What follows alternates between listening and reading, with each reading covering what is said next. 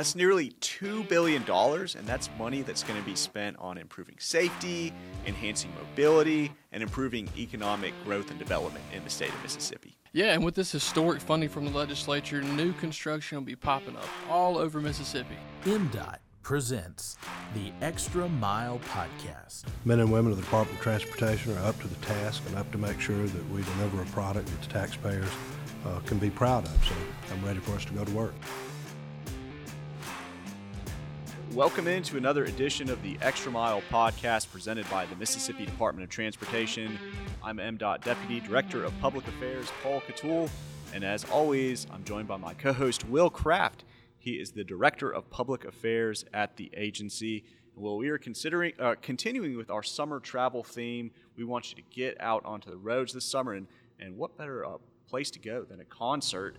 There are lots of concerts around the state of Mississippi. With that in mind, we are at Duling Hall in the Fondren District of Jackson, Mississippi, and we are here to talk to Mr. Arden Barnett, and he is the owner of Ardenland, which handles concert promotion amongst many other things. Arden, thank you so much for joining us on the show today. Yeah, good to be here. Thank you for the invite. Yeah. Super cool location, too. We like to get out and check out the state anytime we have an opportunity. This will absolutely be one of my favorites, though. I think this is the first time we've been on like a live stage looking setup, so this is really neat. Appreciate it. No doubt. So tell us a little bit about where we are, Duling Hall. So Duling Hall is actually the old dueling school that was built in, I think, two or three different sections. But the first one, if I'm not mistaken, was 1928, okay, which Saltine is in that portion.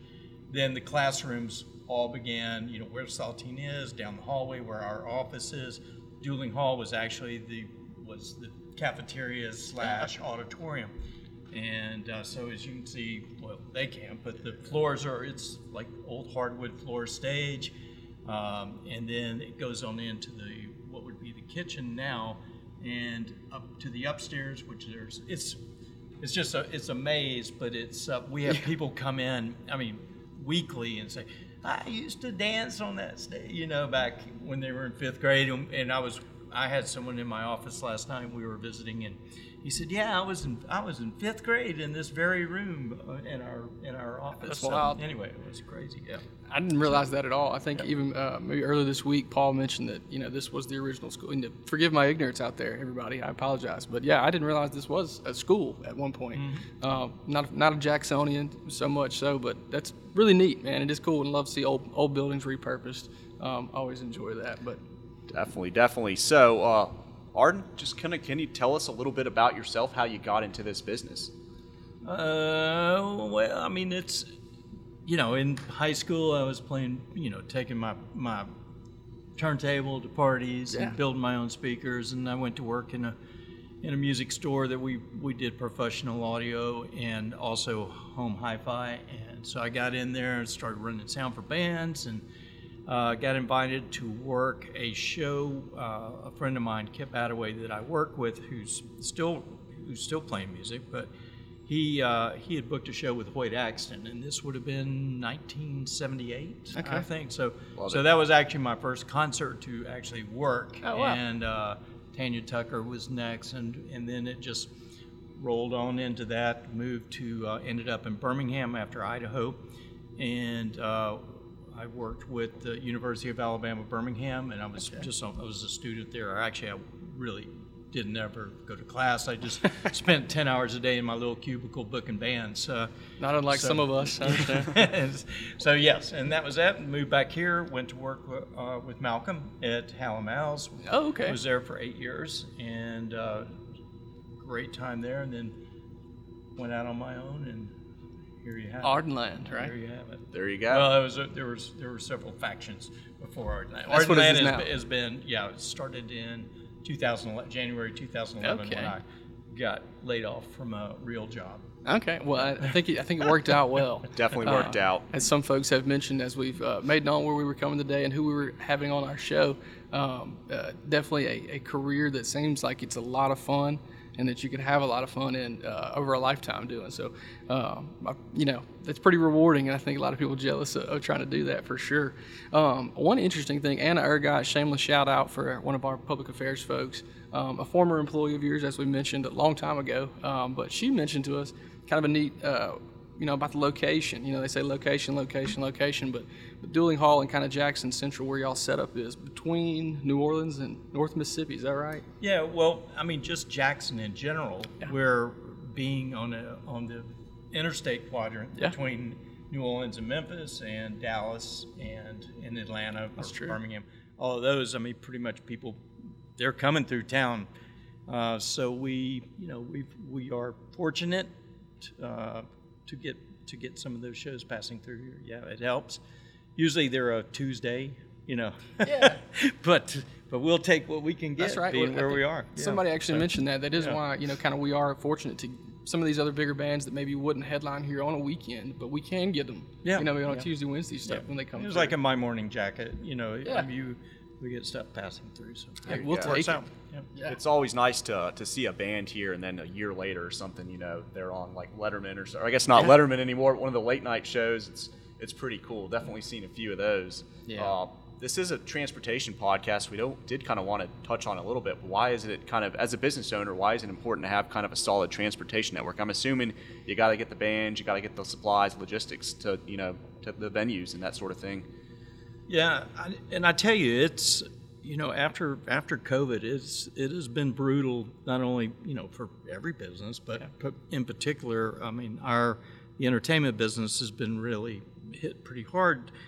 Getting people back to work has been the hard part, and not as much in my area in the promotion and business of it, but when it comes to a band and finding bus drivers, because the bus drivers went to be truck drivers, or they did something else during COVID. They had to find another way of making a living. All the stagehands, all the techs, everything. So getting these people to come back in to do business and to take over their other jobs has been. Their bands are finding it tough. I mean, there's bus shortages right now. Really? Yes. Just anyway, I've heard they're bringing buses over from Europe right now because there's such between a tour bus situation and so, but there are a lot of bands touring right now. That's the other. I mean, everyone's working. If you got some tour buses for sale, we know where you can get rid of them. Okay. So anyway, but yeah, I mean, it's we're still climbing that mountain to get up. I can imagine so. Any kind of major hurdles as far as the transportation system that y'all have faced? No, I don't think so. Other than just your normal weather, incidents, and nothing you can really do. I mean, to the best of your ability. Or one lane of, interstate going to Mobile being shut down. Yep. That's right. Hey, and unfortunately, but fortunately, we've gotten loads of money from the state legislature the last couple of years and the federal delegation as well. So. Again, fortunately, unfortunately, you're going to see a lot more orange cones out there. Just something to be aware of. Safe driving out there because there's going to be a bunch of work zones popping up everywhere. Right. No pain, no gain. That's right. Yeah. Yeah. Absolutely. Yeah. So I know most of our listeners, our viewers, have seen the DMS boards, the electronic signs, kind of with our safe driving messages up there. Throughout the year, we're big music fans of public affairs. That's why we're here. Part of the reason why we're here. We like to work music into it. So during Cathead Jam, we had one up for Goose. We had one up for Isbell. Jason Isbell went viral for the Flaming Lips. We had one of those. We like to work with the music industry as well a little bit, promote that economic growth and development. But can you talk to us a little bit about Cathead Jam and kind of the success of that festival? Yeah, it's it was just this past 2 weeks ago, I think, week ago. So I'm still in a blur, but June 2 and 3, and it was a great weekend. It's we came back after 3 years of not having it after COVID, of course, and it was almost like starting over again. Yeah. But at the same point, the turnout was good. It was a wonderful experience, and we were so blessed with the weather. I mean, typically at Cathead Jam, it's 175 degrees outside, and I think it may have broken 90. So it was a real treat. The wind was blowing, and we ended up. We were looking at sales reports yesterday, and I think we had 14 different states were represented. Oh wow! All the way from New Hampshire. Iowa, Colorado, all over the place. That's awesome. Yeah, it was good to see. That's a drive. Yeah, it was a great experience. Yeah, that's really awesome. That's good stuff. What about some of the favorites? Do you have a favorite band that's come in or favorite concert kind of that you're looking forward to in the upcoming months? Favorite event, maybe even not even specific to music. Well, but we just announced yesterday Lake Street Dive. And they'll be performing at the MSU Riley Center in Meridian. Yes. So we booked that room over there, and we'll be announcing a whole nother season come August. But Lake Street's a one-off that we just popped up yesterday. That's a good road trip for awesome. You right there. Yeah, and Meridian too. Yeah. I think somebody actually mentioned the Riley Center, if I'm saying that correctly. Riley Center, is that right? Yep. And saying how beautiful and fantastic. So Meridian, we may be coming to check you guys out pretty soon. But I did segue a little too quick there. Paul, you had some very high praises for Cathead. I want you to get that out there, man. Oh yeah, no, I just got to say, Cathead Jam. I love spending time at Duling Hall, Ardenland, but I would say that might be my favorite Jackson weekend of all time. So just more kudos to you and your team. Y'all did an excellent job for sure. Yes, sir. Appreciate you being there. Same high marks from so many others that I know is specifically in our office. I don't know if we have a very outgoing, looking for good times office, which is a great thing, so we like to go have fun. And everyone has said the same things, that it was such a great time. Kids and family friendly, and everybody enjoyed it. Yeah. I just briefly touched on that, other big events kind of that you're looking forward to, but you just mentioned, so August is kind of the lineup? Yeah, August we'll do a season announce for the Riley Center itself. Okay. We've got an event coming up July 27 and 28 at the Mississippi Coliseum. Okay. The Keath Killebrew Memorial Rodeo. Yeah. And it's literally our first rodeo. We are not doing the animals or the whatever the rodeoing? Yeah, the rodeoing part. We've got a great producer of that's coming on board with us to help out. But it's actually, I'm being told that it will be the second largest two-day rodeo in the country. Oh, wow. And it's actually an international rodeo. So there are people coming from around the world to compete really cool. in this. Chapel Hart will be performing. Oh, right on. And Drake Milligan on this. So we'll have the music element to that side. Yeah. And bull poker and all kinds of crazy. I have actually already seen some advertisements for this that you mentioned. Yeah. I saw them probably on Facebook or something today or yesterday. Yep. But yeah, the Keath Killebrew Rodeo. I saw that. That's right. So anyway, that's very cool. And just to reiterate, you do things around the state too. I know you do things in Hattiesburg sometimes, Jackson, Natchez, all over the state of Mississippi. Yep, we do. So Hattiesburg, Meridian, we do events in Mobile with the fairgrounds down there. Okay. We produced a festival in California a few years ago in Santa Cruz. All the way in California too now. Yeah, I know, it's great. So, all right, so you guys have statewide, you get in Mobile, so y'all are, it's not just Mississippi, it's everywhere. You guys are far and wide. Yeah, we can do a show wherever. That's so really neat. We did Grace Potter in Houston not too long ago. Yeah. And so, yeah, big fan. All over the map, yeah. So, that's really cool, man. Yeah. What you got, Paul? Go. Yeah, well, Will, we've hit a lot of things. Why don't you hit the food question for us? Yeah, we can. One thing before we get into that, I do want to ask you. So litter is one of our big things at MDOT, and we're going through restarting a campaign right now, promoting anti-litter messaging, getting that out there. Have you found any kind of like best practices or tips for when you guys are working venues and events on how to kind of keep the place clean or get folks to assist in that? Well, first and foremost is, when we do a festival or event, it is top priority to have be clean. Sure. And our premises, especially at a festival, if you have garbage cans, typically people are pretty good about not throwing this stuff on the ground. Sure. They'll put it. But if you don't have there is some sort of formula. I can't remember what it is off the top of my head. But if they have to walk more than 50 feet or something like that to a garbage can, then you're in trouble. So, I think I've heard something like the Disney World has that metric. Exactly. Yeah. That's where it came from. There we believe in that, and then we have a great crew that comes in and does all of our cleanup. But I'm with you guys. There's nothing that just rips me more than to see somebody throwing a cigarette on. I come into work and there's 3 cigarette butts on the stairs have to pick up. There's probably a little ash thing for him sitting right there. You know? It's just really. I agree. We talk about it all the time, but I just, if you handed me some garbage right now and paid me $20, I don't think I could walk outside and just throw it in the street, throw it on the grass. It's just never been wired in me to do that. Credits to my upbringing and those that reared me, but. I don't know. That seems like something easy. We ought to be able to kind of get over the hump. Yeah, I totally agree on that. No doubt. Will and Arden, y'all would be best friends on that because Will talks. He literally talks about that all the time. Probably too much. I mean, that's like road rage when I see someone throw something. I love it. It's like, why? That's probably not a good thing to say on this show, but no, you might have to bleep that. That's fair. Totally fair. You're good. You're good. In the context, totally fair. Hey, we're gonna have to feature him on an anti-litter messaging episode or something.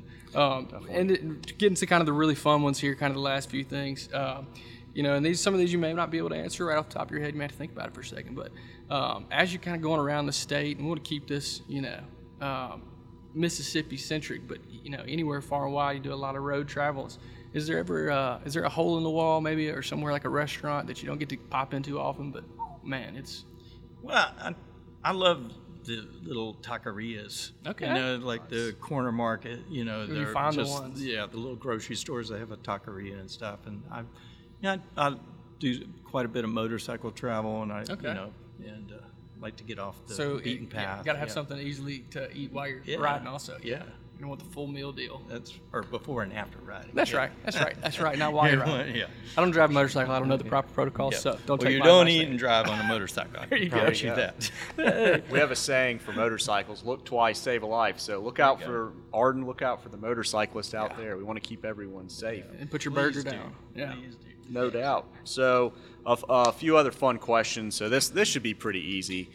So maybe a favorite band or musician, and maybe a favorite concert you've attended. I know this one is probably going to be a little tough. There's a lot of options. Yeah.